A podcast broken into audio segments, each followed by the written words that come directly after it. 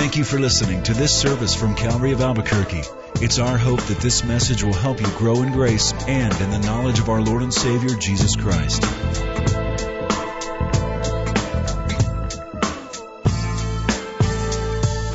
Glad to see so many of you out tonight. And uh, I'm really excited to uh, introduce to you our speaker for the evening.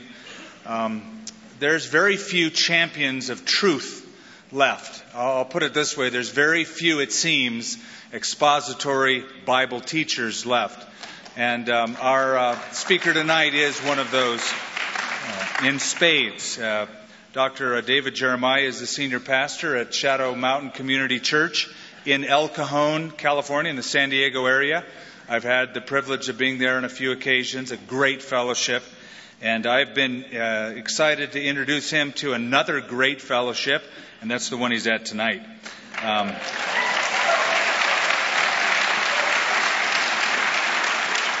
he also serves as the chancellor of the San Diego Christian College, training people for ministry, uh, author of several books. Uh, you have the privilege, and I have the privilege of hearing him and seeing him on Turning Point Television, hearing him on Turning Point Radio four children, happily married, ten grandchildren. Would you please welcome Dr. David Jeremiah?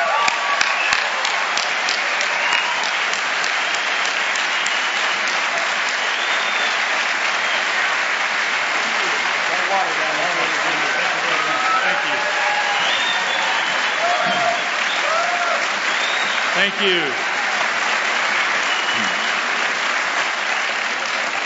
Well, I am so glad to be here and see where my buddy Skip hangs out and with who he hangs out with. And I can tell you, you have great worship. I can, I, am a connoisseur of all that. What a great worship band you have. It's incredible. And I, I have to honestly tell you, I did bring Dennis with me. So whatever he causes trouble here, I'm responsible for it. And, you know, Dennis and I go back a long way. When I came to San Diego back in 1981, Dennis was already there. I frankly hadn't heard of him before, but I wasn't there very long before I was introduced to him. We used to have a thing when our college kids came back to campus on a Sunday night, we would have this big deal up on the upper campus, and what we at, then, at that time we called it the graveyard. I don't know why they called it that. There were no graves up there, but we had this big event. And so they told me Dennis was going to play. And I don't know if you've ever heard Dennis do this, but he, uh, that night he chose to play the William Tell Overture. Have you ever heard him do that? Ba-da-dum, ba-da-dum, you know, the Lone Ranger. So I'm sitting there watching him play that, and all of a sudden, this is outdoors, here comes a horse right across the landscape. And I thought it was part of the act. I thought Dennis had hired the horse. No, no. Then I found out after I'd been there a short time that they had never had a drum or a guitar in this church to which I had come to be a pastor. Dr. LaHaye was there uh, for many years, and that was back in his more traditional days. He's, he's recovered from all that now, but back in those days. So I decided after I heard Dennis play up in the graveyard, I wanted him to play in my church on Sunday morning. And I said, Dennis, we've never had a guitar in this church. And there's a rule that you can't be on the platform unless you have on a suit and tie. Do you have one? He said, No. I said, Well, I want you to play on Sunday morning, but you got to go buy a suit. You have never seen anything funnier than Dennis Agajanian in a suit. I think he wore it one time for me, and then he played. We got past that.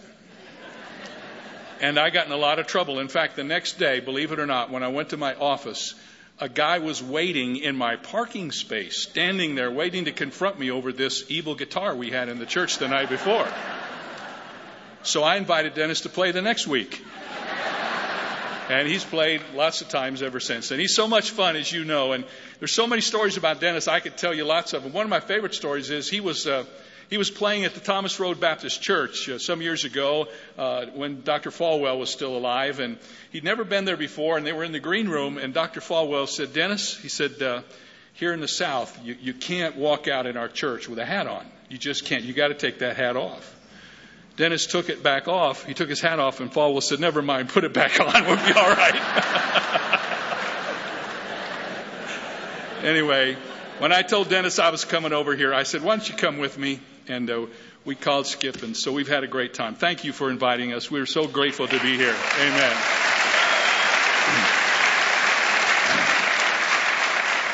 I was telling uh, your pastor that I feel a sense of relief this weekend because I just finished 12 weeks of teaching on the Song of Solomon. Now, if you know anything about that book, you know if you're the preacher, it's like steering your ship through some pretty sticky places to try to stay out of trouble, not say anything that's going to embarrass you and make your congregation very uncomfortable. One of the blessings of the series, however, is people from my congregation have been sending me all these great stories. I have gotten some of the greatest stories. Now, my wife wouldn't let me tell some of them, but most of them are pretty good.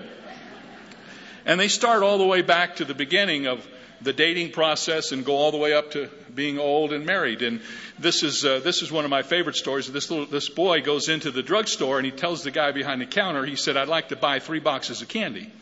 He said, "I want one box that's a one pound box." I want another box that's a three pound box, and I want a five pound box. Three boxes of candy. I'd like them gift wrapped, and I'll be back in an hour to pick them up. So he went away. An hour later, he came back, and the druggist said to him, Son, he said, I've done what you asked me to do, and I've got all this candy ready for you. But he said, This is really a strange request. Could I, could I ask you what this is all about? He said, Well, yeah, I'm glad to tell you. He said, I have a date tomorrow night with the prettiest girl in my school. I'm going to her house. I'm going to have dinner with her family. And I've decided if, if she uh, lets me hold her hand, I'm going to give her the one pound box. If she lets me put my arm around her, I'm going to give her the three pound box. And if she lets me kiss her goodnight, I'm going to give her the five pound box. So the next day, he goes to his girlfriend's house for dinner. And as he sits down to dinner, the father says to him, Son, why don't you lead us in the blessing tonight? So he began to pray. And he prayed, and he prayed, and he prayed around the world. He prayed for every missionary he'd ever heard of, every pastor he'd ever heard of, every person's name he could hear of. Finally, when he'd exhausted everything he could think of, he said, Amen. And his girlfriend looked at him and she said, I didn't know you were so religious. He said, Yeah, and I didn't know your dad was the druggist either.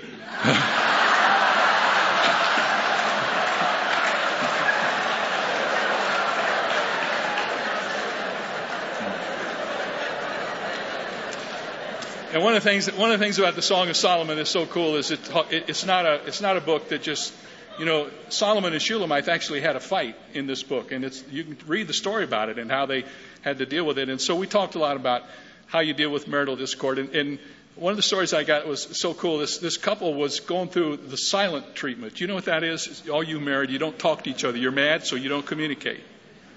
Well, they'd been in the silent treatment for a whole day. And finally, they're getting ready to go to bed, and this guy realizes he's got a five o'clock flight the next morning for a business trip. He doesn't want to break the silence, so he writes a note to his wife. And the note says, Wake me up at five o'clock. I have to catch a flight. Puts it on her nightstand. The next morning, he wakes up at 9 a.m. and he is totally furious. He goes to find his wife, and on the way to find her, he sees a note on his nightstand, and it says, It's five o'clock, wake up.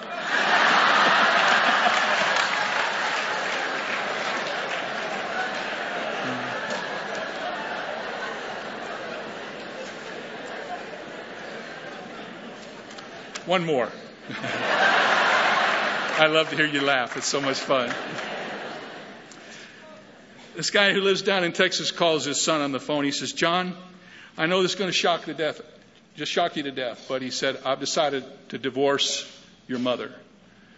He said, Pop, you're going to do what? He said, I'm divorcing your mother. He said, You can't do that. I've never even heard you have a crossword with one another. He said, I'm telling you, son, I'm divorcing your mother, and I don't want to talk about it anymore. You can call your sister Barbara and tell her, I'm not going to tell her. And he hung up.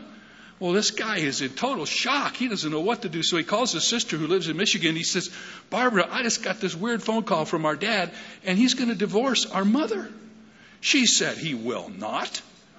She picks up the phone and calls her dad, and she says, Dad, I just got off the phone with my brother, and he tells me what you're fixing to do, and I'm telling you, you will not do that. You will not do a single thing until tomorrow. We're coming down there. We'll get this straightened out.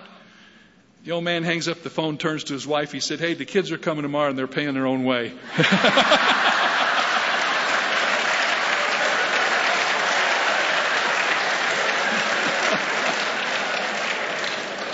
Whatever you have to do, right? Fortunately for me, all my kids and all my grandkids are right around close, and uh, we get a chance to be with them, and, and, and we just feel so blessed because of that. Open your Bibles tonight, if you will, uh, to the fifth chapter of Matthew's Gospel, Matthew chapter 5.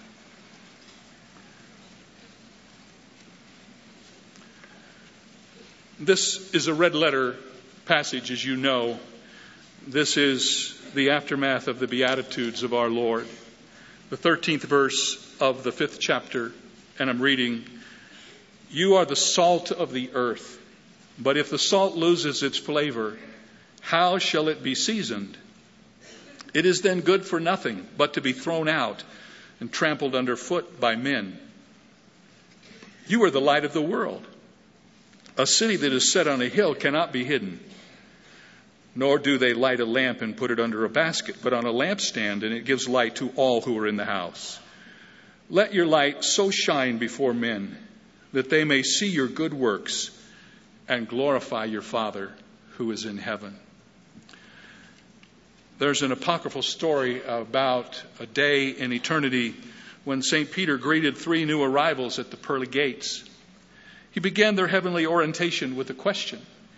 The question was, What would you like most to hear your family and friends say about you at your funeral down on earth in a few days? And the first one replied, Well, I'd be most gratified to hear them say that I lived a useful life as a doctor and as a family man. And the second replied, I would be happy to hear my friends say that I was an excellent school teacher a wonderful wife and mother, and an asset to my community. And then the third one said, I would like to hear them say, Look, he's moving. hmm. And if you love life, you would like to hear that too, wouldn't you?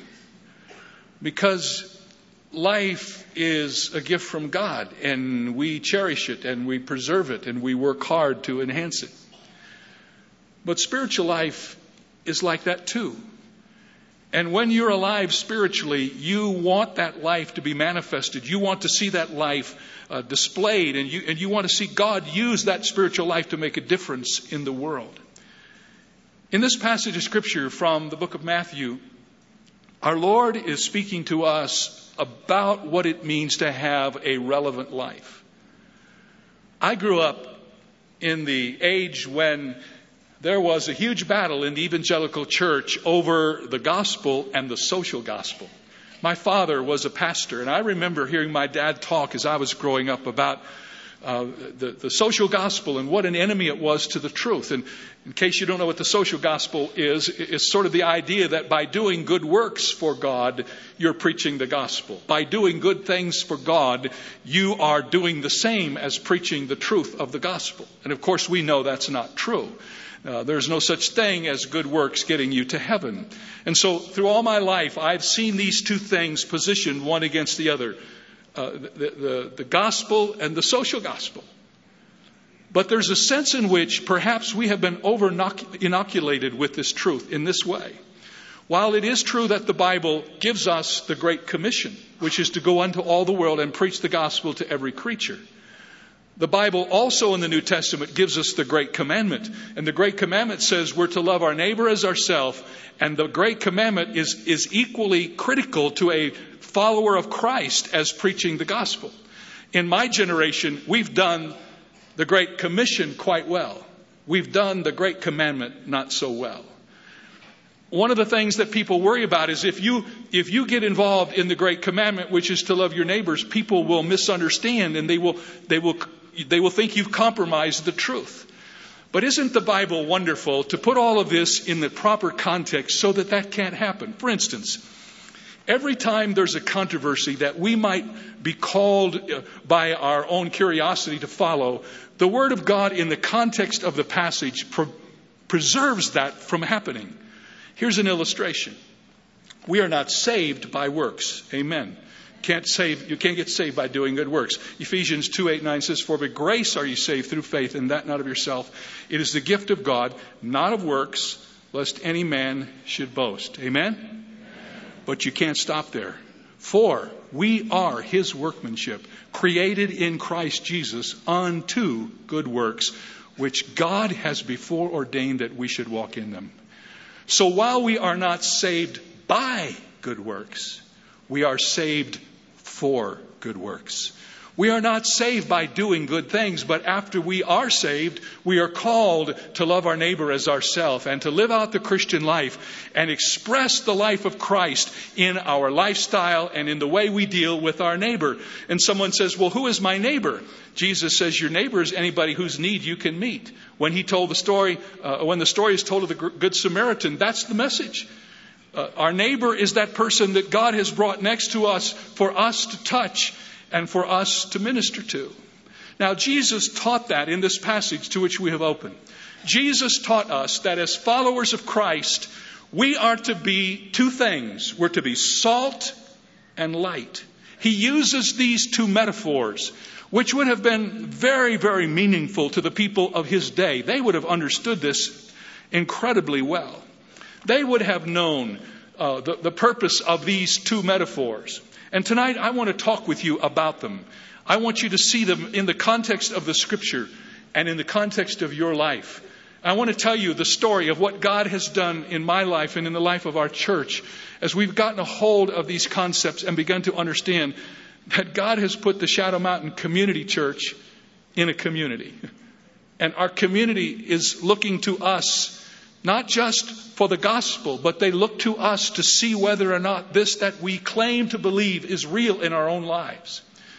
Perhaps the best way I could introduce this to you is to tell you that this message became virile to us back in 2003. If you are a student of the forest fires of California, you probably remember that at that particular time there were some huge fires in Southern California. Those fires came right up to the edge of our campus. We thought uh, one Sunday night that the campus would be gone the next day. It took out homes of people who went to our church. It, it destroyed a, a whole area up above our congregation called Crest. And here we were, this huge church in the middle of this community with burned out homes in a burned out community, and all of a sudden, God just dumped all of this right in our lap. I brought a friend with me tonight who's a pastor on our staff, David St. John, and he was in charge of the project to go after uh, the needs of the people. And the next thing I knew, we had a tent up in Crest. And the next thing I knew, we were gathering clothes for these people. And we went to the Walmart and we bought hundreds of well, actually thousands of dollars worth of Walmart cards because most of the people who were burned out lost everything. We went in and helped them clean the slab off that was burnt and helped them carry their trash away. Then we gathered around the slab and joined hands with them and prayed for them. And God was, was gracious to us. The first person we ever did that with came to know Jesus Christ as her personal Savior as she saw the love of the people of God from the church down below. One man came to me and he said, he said, Dr. Jeremiah, I've driven by your church a hundred times, a hundred thousand times perhaps. And he said, every time I drove by that church, I thought, well, there's that rich church with all those rich Baptists. They probably don't even know they're here, but I don't think that anymore. I've discovered that that's a church full of loving people, and we have felt your love. That was the beginning of a new journey for us, and it continues even to this day. No, we haven't embraced the social gospel. We've just embraced the gospel with all of the implications of the gospel that have been there from the beginning. Now, Jesus helps us with that when he tells us, first of all, that we are the salt of the earth. Notice verse 13. You are the salt of the earth. But if the salt loses its flavor, how shall it be seasoned? It is then good for nothing but to be thrown out and trampled underfoot by men. Now, what could Jesus have possibly meant when he said to us that we are the salt of the earth? Let me suggest, first of all, that Jesus was saying to us that we have been called to prevent decay. One of the purposes of salt in the days when this was written was to preserve something from spoilage. The people of Jesus' day had never heard of a refrigerator. They didn't know anything about that. And so, if they were going to preserve something to keep it from spoiling, they would salt it down or they would soak it in a saline solution to keep whatever it was they were preserving from decaying. And the underlying implication of this, men and women, is very simple. The world tends toward decomposition. The world is actually rotting away in front of us, and we all know that. The world left to itself festers and putrefies, and the germs of evil are everywhere present in the world in which you and I live. And without the salt that is provided by Christians, the decay is unabated and it is final. Our world is not the world that everybody thought it would be at the beginning of the century. I remember reading as a young pastor the thoughts of utopia that people were predicting would happen in the day about where we are right now. It is indeed pathetic to read some of the prophecies of the thinkers and the philosophers and the poets and the leaders toward the end of the last century. Wars were going to be abolished. Diseases were all going to be cured. Suffering was not only going to be ameliorized, but absolutely eradicated. It was going to be an amazing century, and most of the problems were going to be solved. For man had at last really begun to think, and the masses, through education, would cease giving themselves to drink and immorality and vice and all the nations would be educated to think and to hold conferences instead of going to war. And the whole world would be very soon like paradise. That is not exaggerating what was written back then. That's what people believed, and that's what they said. But I don't know anybody that believes that now, do you? I don't know anybody that really, truly, who thinks, believe the world in which you and I live is getting better and better.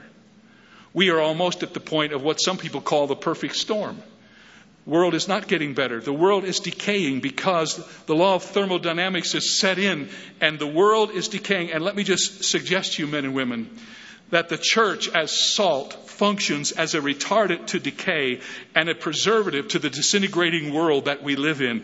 And as followers of Christ, we have to be rubbed into the world so that it might be preserved. Our presence in culture ought to reduce crime, ought to restrain ethical corruption. It ought to promote honesty and elevate the moral atmosphere. Salty believers are the world's preservative. Now, one of the things that illustrates that for me is as a student of prophecy, you all know what the great tribulation, you know what the tribulation period is, don't you? I know you've been taught that by your pastor. And you know when the tribulation period begins, don't you? After the rapture of the church.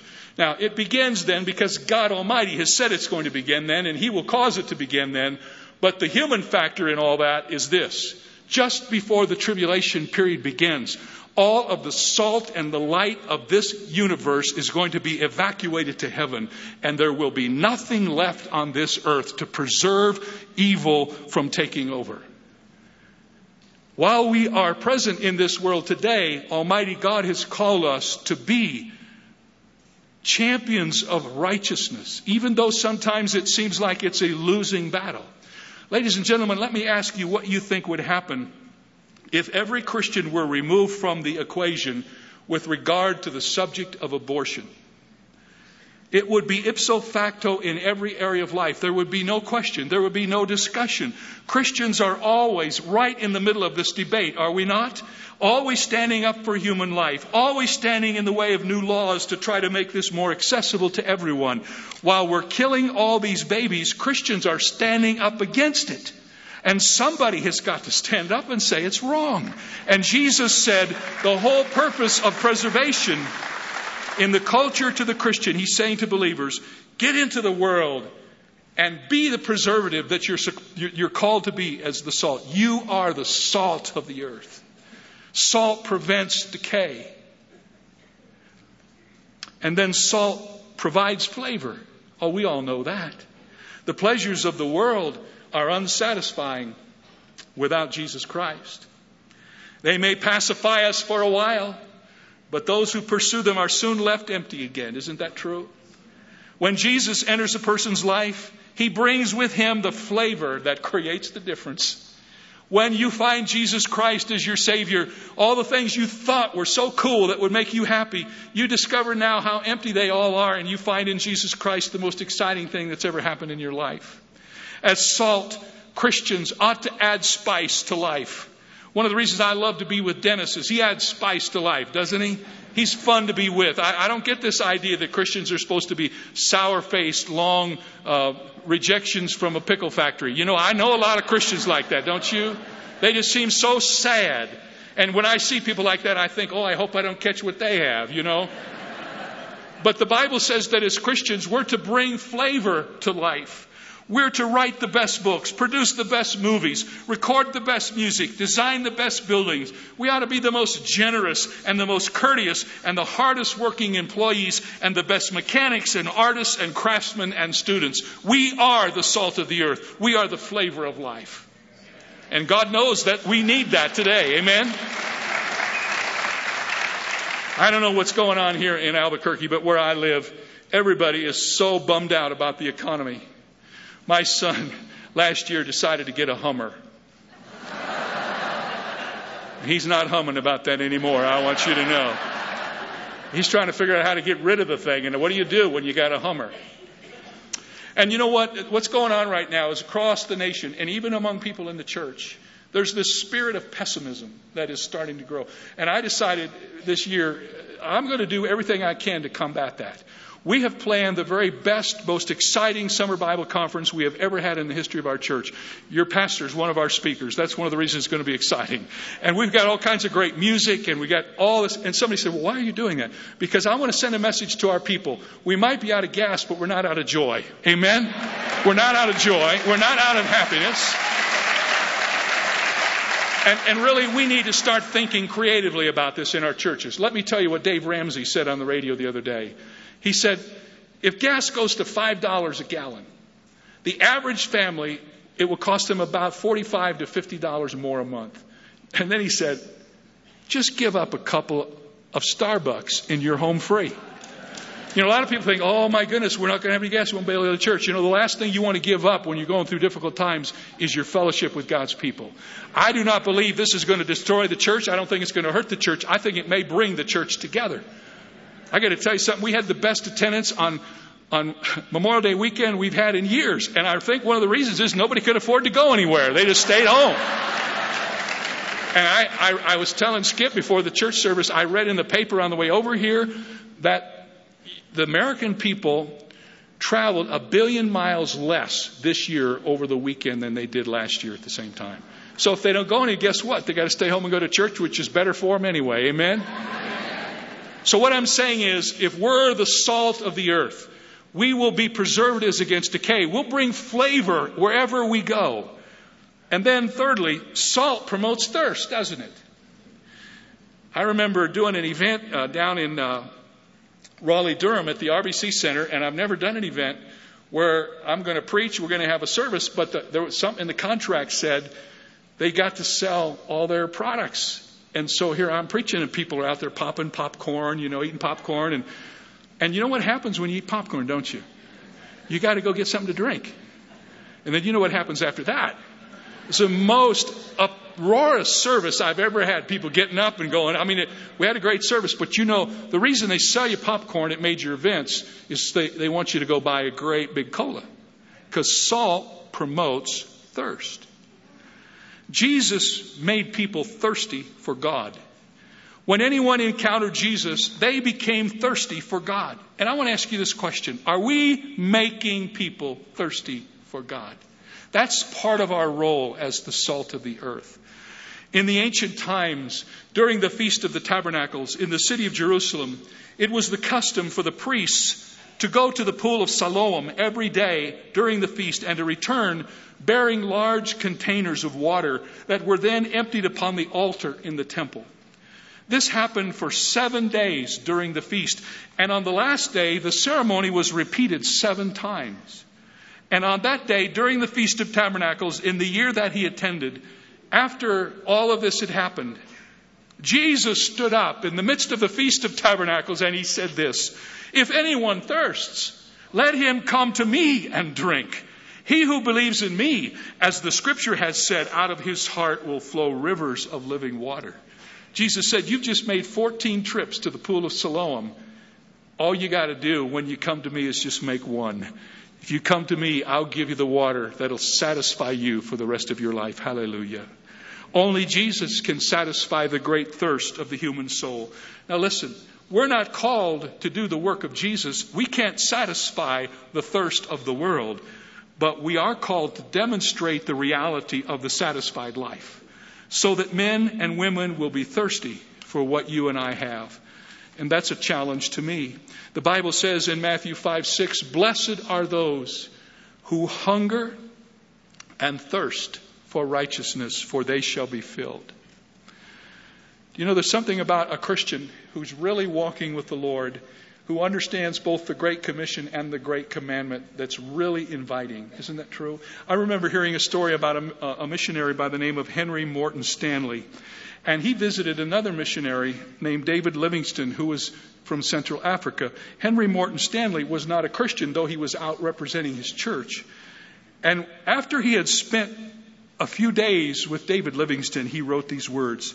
He said, If I had been with him any longer, I would have been compelled to be a Christian, and he never spoke a word to me about it at all. Did you know that the power of the Christian life is that great? It's like what Francis of Assisi once said. He said, Preach the gospel at all times, and if necessary, use words. Do we preach the gospel with our life?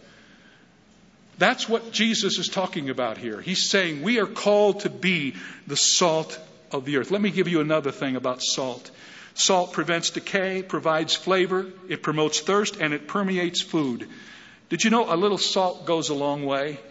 It sure does, doesn't it? I was on a cruise recently, and once, once somebody in my group decided to play a little joke on me, and they took the pepper shaker and took the cover and loosened it all up. And I got my big steak for dinner, went to put some pepper on it, and the whole shaker of pepper came out on the steak. Now, I needed a little pepper, but I didn't need that much pepper. A little salt goes a long way. Just a touch of salt can change the taste of an entire dish. And the pungency of salt, as you know, is way out of proportion to its quantity. And so it is with the Christian in the world. Often I hear people say this, and maybe some of you have used this excuse tonight. Maybe you have said, but what can one person do? I'm just one person. I'm just a grain of sand. No, you're not. You're a grain of salt. And a little salt goes a long way. Just a dash of savor can make all the difference in the world.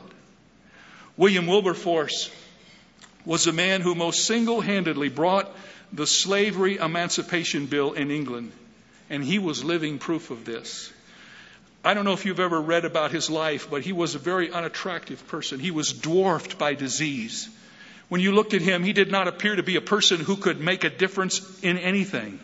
However, one of the contemporaries who wrote about him said, I saw a shrimp mount the table, and as I listened, he grew and grew until the shrimp became a whale tiny, elfish, misshapen.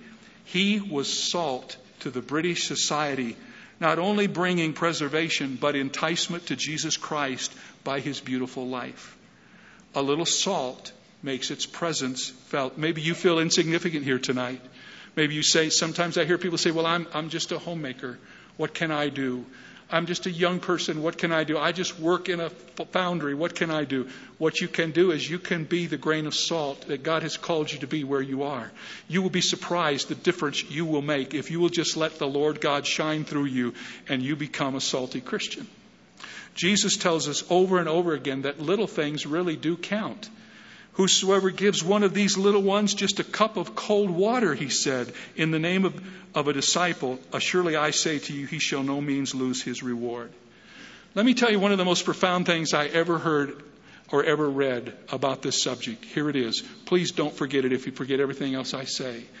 Political philosopher Edmund Burke said that this way Nobody makes a greater mistake than he who does nothing because he can do so little. One of the problems we have in our culture today, one of the reasons why we're not holding back the decay of our society is we all sit back and wait for the big people to do it. We sit back and wait for somebody in our church to do it, somebody in a position of power to do it. And the problem is, we're all waiting for somebody to do something God has called all of us to do. Don't ever allow somebody to tell you, because you can't do something great, that what you do is not great. We are the salt of the earth. I could preach a lot more on that, but let me go to the next thought. We're not only the salt of the earth, we are the light of the world. Notice what it says in verses 14 and 15. You are the light of the world. A city that is set on a hill cannot be hidden, nor do they light a lamp and put it under a basket, but on a lampstand, and it gives light to all who are in the house. Now, what are the qualities of light that define us as followers of Christ? First of all, light destroys darkness. John 1 5 says, And the light shines in the darkness, and the darkness does not, literally it says, does not overcome it. Some scholars have actually explained that there is no such thing as darkness. That darkness is just the term that is used to describe the absence of light. That darkness isn't, in essence, a, a quality, it is the absence of equality. So when light comes, there cannot be darkness anymore. And the Bible says that God has called you and me as light. And when we walk into what is before that, what seems to be dark, we take the darkness away. And you know, I hear people today, again, with this pessimistic philosophy of where we are as a church. And they say things like, oh, it's never been darker than it is today. Well, praise God. Because the darker it is, the brighter the light shines. Amen? The darker it is, the more pronounced is the contrast between light and darkness. God has called us to be light, and light destroys darkness. Secondly, light detects evil. John 3:19 and 20 says, "And this is the condemnation that light has come into the world, and men love darkness rather than light because their deeds are evil." For everyone practicing evil hates the light and does not come to the light, lest his deeds should be exposed. Isn't that true? Why do you think all the crime happens after dark? It is darkness that covers evil. It is light that exposes it. And that's why, if you're a follower of Christ, wherever you go, you're both going to be an encouragement to people and a condemnation to people. Did you know that? I have been going to the same barber in San Diego for 20 seven years. Nobody else has cut my hair but him. And he's not a believer. I've been witnessing him for 27 years, and he's still not a believer. I still go there. One of these days, I'm going to get this guy. but he knows I'm a preacher. And he has some rather unsavory characters who, comes in, who come into his shop on occasion. I was in there uh, several years ago in his chair, and there was a guy cutting hair next to him, and this guy comes in, he sits down in the chair, and he starts to tell this story. And it's obviously going in the wrong direction. And he doesn't realize it, but I'm looking in the mirror and I see my barber going. You know, he, he's trying to tell this guy, there's a reverend over here, you got to clean this act up. Now, why would he do that? What difference does it make? I'm just sitting in the chair getting my hair cut. You know why? Because he knew I was a follower of Christ. And I was a sense of condemnation in that barbershop. And he didn't want to embarrass himself or me or anybody else. He tried to deal with the issue. You know what's going on today? When we see stuff that we don't like, we don't shine. We turn the light off and let it happen.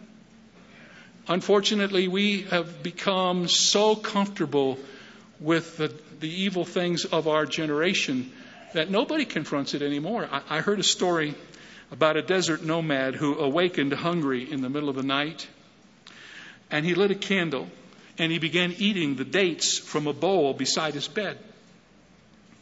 He took a bite out of one and saw it had a worm in it. So he threw it out of the tent. He bit into the second date, found another worm, and threw it away.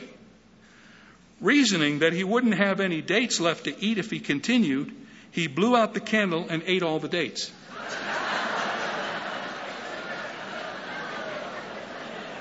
You know, we laugh at that, but you know what the Bible says? The Bible says men today prefer darkness because darkness doesn't make it necessary for them to deal with the truth. Ladies and gentlemen, there's a lot of rotten dates out there that, that are exposed, but they won't be exposed if we don't shine the light. If we aren't the people that God calls. And you don't have to be some overt nut going around condemning everything that's wrong. If you live for Jesus Christ in the environment to which God has called you, you will discover pretty quickly that people know you're different. You don't have to be peculiar in the sense of being odd. You just have to be godly, and people will notice. And it isn't interesting that when you're like that, they may be a bit rough on you and ridicule you in the process, but when they really need some important help, you're the person they come to see. I have a son uh, who is now uh, the national scout for the Cleveland Browns, and uh, Daniel went to school at Appalachian State University in Boone, North Carolina. And when he first went there, he's about the only Christian on the team. And we had a long talk before he went. I said, Daniel, you just really need to kind of, the best you know how, declare yourself as soon as you get there. Don't let any, don't have to get up and preach, but just let everybody know who you are and what you do and what you're committed to. So he did. He did it in a gracious way by inviting a bunch of guys to a Bible study that he was going to hold on a Thursday night. So they immediately knew who he was. There was a lot of immorality uh, in that group and a lot of stuff that went on that was really what goes on on college campuses these days, and Daniel didn't participate in it. He took some ridicule. He had signs put on his locker and things like that, people making fun of him, but he didn't waver. And by the time he was finished, everybody on that team had come to respect him. And when they had an issue, they came to see Daniel. He prayed with guys. He led some of his buddies to Christ. He started a Bible study. I was back there last year, and this has been five years ago. The Bible study he started as a player at App State is still going on, and God is using it to change lives. You know what the difference was? He didn't have to be anybody different than he was. He's just a Christ follower, just a humble Christ follower, not a theologian, not a great, not a great speaker, just a Christ follower who didn't do the things the rest of them did and didn't try to hold up his standard as being holy. But people can see the difference when you're the light. And let me tell you something, men and women. We are the only light there is. You say, wait a minute, Pastor, that's not theological. Oh, yes, it is. Listen. In the New Testament, Jesus Christ said, I am the light of the world. Remember that? John 8. A little bit later on, he said, As long as I am in the world, I am the light of the world. And then he said, A little while longer, and the light is with you. And then he said, You are the light. Jesus Christ shines in the world today by his reflection in the lives of his followers. Nobody's going to see Jesus if they don't see Jesus in us. Jesus isn't going to walk into this room in a physical sense and people are going to say, Oh, there's Jesus. But when they see us and they see Jesus' life shining through us, then Jesus Christ becomes a presence wherever we go. Some of you who listen to our radio program know that some years ago I went through a couple of pretty serious rounds of cancer. And uh, by the grace of God, I survived and I'm thriving, and I'm now 10 years away from when that all happened. For, for, for very thankful for that. When I got out of the stem cell transplant and kind of got my health back, my oncologist, who is a Orthodox Jew, said to me, he said, David, he said, I want you to do something. He said, my rabbi, as you know, had the same disease you have and at the same time. You've both come through lymphoma cancer. And he said, I want to host a night at the Scripps Hospital and we're going to talk about my cancer and my faith. I want you to talk about your cancer and your faith, and I want my rabbi to talk about his cancer and his faith. Now, I had met his rabbi, and I got to tell you what, he was the most, he was the smartest guy I had talked to in a long time. I didn't even understand some of his words. And he wasn't speaking in Hebrew, he was speaking in English, and I still didn't understand him. And I knew he had a reputation for being a brilliant man. And here I am, I'm going to go and stand before all the people that come to this event. But I knew God had called me to do this and I was going to do it. And I will never forget, on the way over there in the car, my wife and I were praying. I don't think I'd ever prayed this prayer before. But I, I was crying out to the Lord, probably out of fear and intimidation. And I said, Lord Jesus, I don't know what's going to happen here tonight.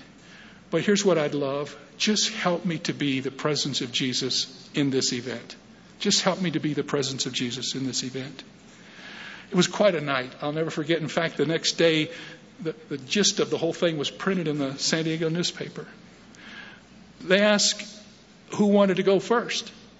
And I said, I don't care. He said, Well, why don't you go first? I knew what he was doing.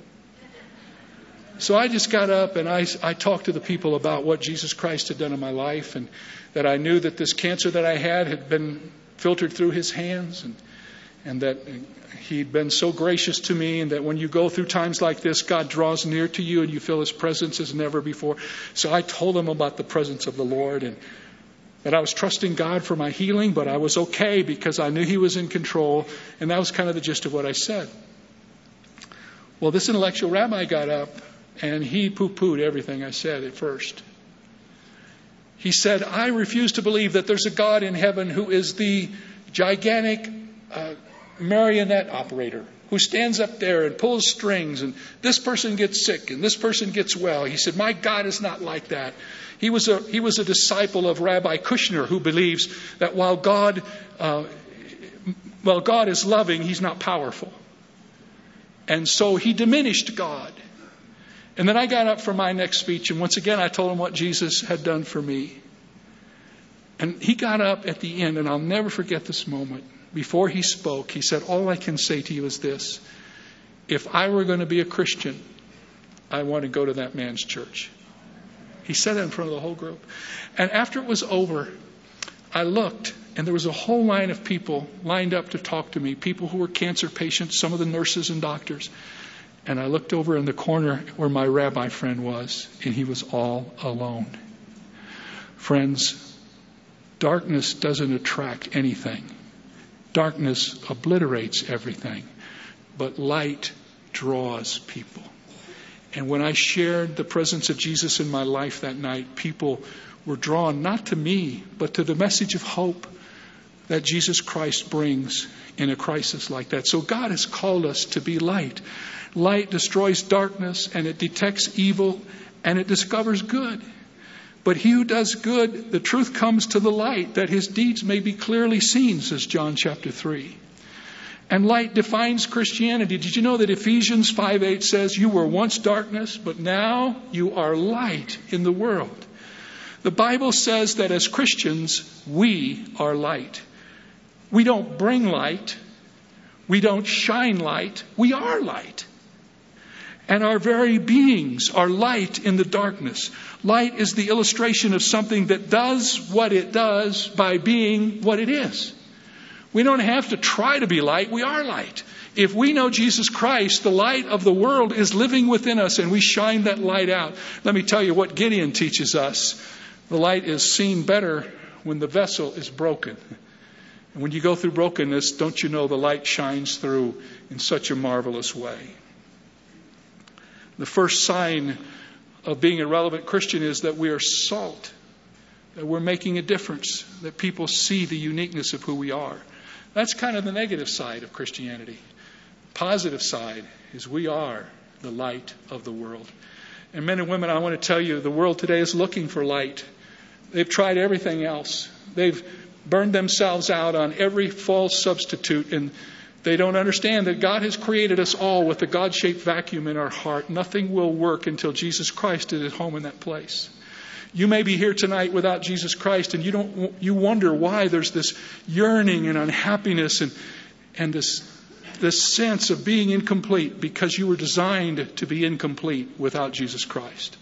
You will never be all that you dreamed of being until Jesus Christ is at home in your heart. And men and women, the world today is just looking for people who will be the light of the world to them. A few years ago, a group of salesmen went to a regional convention in Chicago. They had assured their wives that they would be home in plenty of time for Friday night's dinner. In their rush with tickets and briefcases, one of these salesmen running through the airport inadvertently kicked over a table which held a display of apples. And apples flew everywhere. Without stopping or looking back, they all managed to reach the plane in time for their nearly missed boarding. All but one of them got on the plane. The one who didn't get on the plane paused, took a deep breath, got in touch with his heart, and experienced a sense of compassion for the girl whose apple stand had been overturned. He told his buddies to go on without him. He waved goodbye, told one of them to call his wife when he got home, and explained to her that he was taking the next flight. And he returned down the terminal jetway to where the apples were still all over the terminal floor. A 16 year old girl who was in charge of the stand, he discovered immediately was totally blind. And she was softly crying and tears running down her cheeks in frustration. At the same time, she was helplessly groping on the floor for the spilled apples. And the whole crowd was just walking by her, not even paying any attention, as if she did not exist. No one stopped. No one seemed to care. And the remorseful salesman, who realized what he had done, knelt on the floor with her, gathered up all the apples, put them back on the table, helped reorganize the display. And as he was doing this, he noticed that some of the apples had been bruised, and he set them aside in another basket. When he had finished, he took out his wallet and he said to the girl, Please take this $40 for the damage we did. Are you okay? And she nodded through her tears. He continued on and said, I hope we didn't totally destroy your day. I hope you're going to be okay. He started to walk away. The bewildered blind girl called out to him and she said, Mister, Mister. He turned to look into her blind eyes. She said, Are you Jesus? Are you Jesus? He stopped and slowly made his way to catch the next flight, but that question would never go away. Are you Jesus? Let me ask you Are you Jesus? To somebody you are. Oh, not Jesus in the sense of the Son of God. You're the representation of Jesus. I have to honestly tell you, I've tried to be a good person and a caring and compassionate person. Nobody's ever asked me, Are you Jesus? But somewhere along the way, as we live out our faith, as we're the salt and the light that we've been called to be by our Savior, people are going to look to us and they're going to see our Savior in us and they're going to be drawn to Him. They won't see Him when we go to church. They won't see Him when we stand and sing the hymns. We won't see them necessarily even when we talk about what we think and what we believe. They will see Him as we act as Jesus acted and we make a difference in their life. And I want to ask you tonight to seriously consider this passage of Scripture. We are the salt of the earth. We are the light of the world. And tonight, if you slipped into this room and you don't know Jesus, if you've never accepted Him as your personal Savior, you'll never find a better time than tonight to give Him your life. He loves you. He came to this earth to purchase your redemption. He won't force his way into your life, but he stands with his arms wide open and he is saying to you, Come unto me, all ye that labor and are heavy laden, and I will give you rest. Do you know him tonight? Let's bow together in prayer. Father in heaven, what a wonderful thing it is to stand with the holy book and to talk about our Savior. How we love you tonight.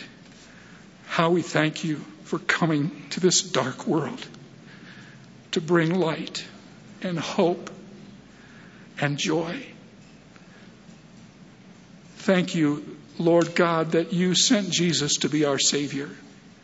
When we, with, when we were without strength, He came. When there was nothing we could do to merit our salvation, He came.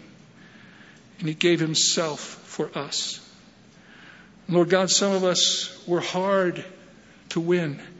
Some of us went a long time trying to do it our way till we finally realized how futile it was.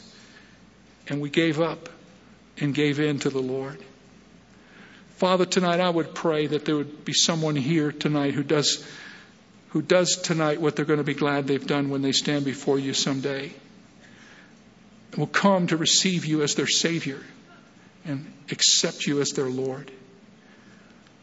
Lord God, as our hearts are open towards you, we ask you to look down into our hearts and examine us and see whether we're in the faith.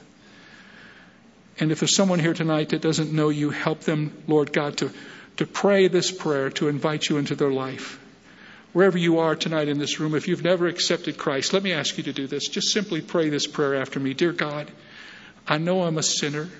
I can't, I can't live a perfect life. Lord God, I'm tired of trying to do this life by myself. I know that you believe in me, and tonight, Lord God, I want to believe in you. I trust you, and I believe that you did what you said you would do when you sent Jesus to the cross. And Lord Jesus, I believe you died for me on the cross and paid the penalty of my sin. And I invite you to come and be my Savior tonight. Thank you, Lord Jesus, for hearing my prayer. I will seek from this moment on to be the salt of the earth and the light of the world. And I pray this in the strong name of my Savior. Amen. Thank you for listening to this service from Calvary of Albuquerque.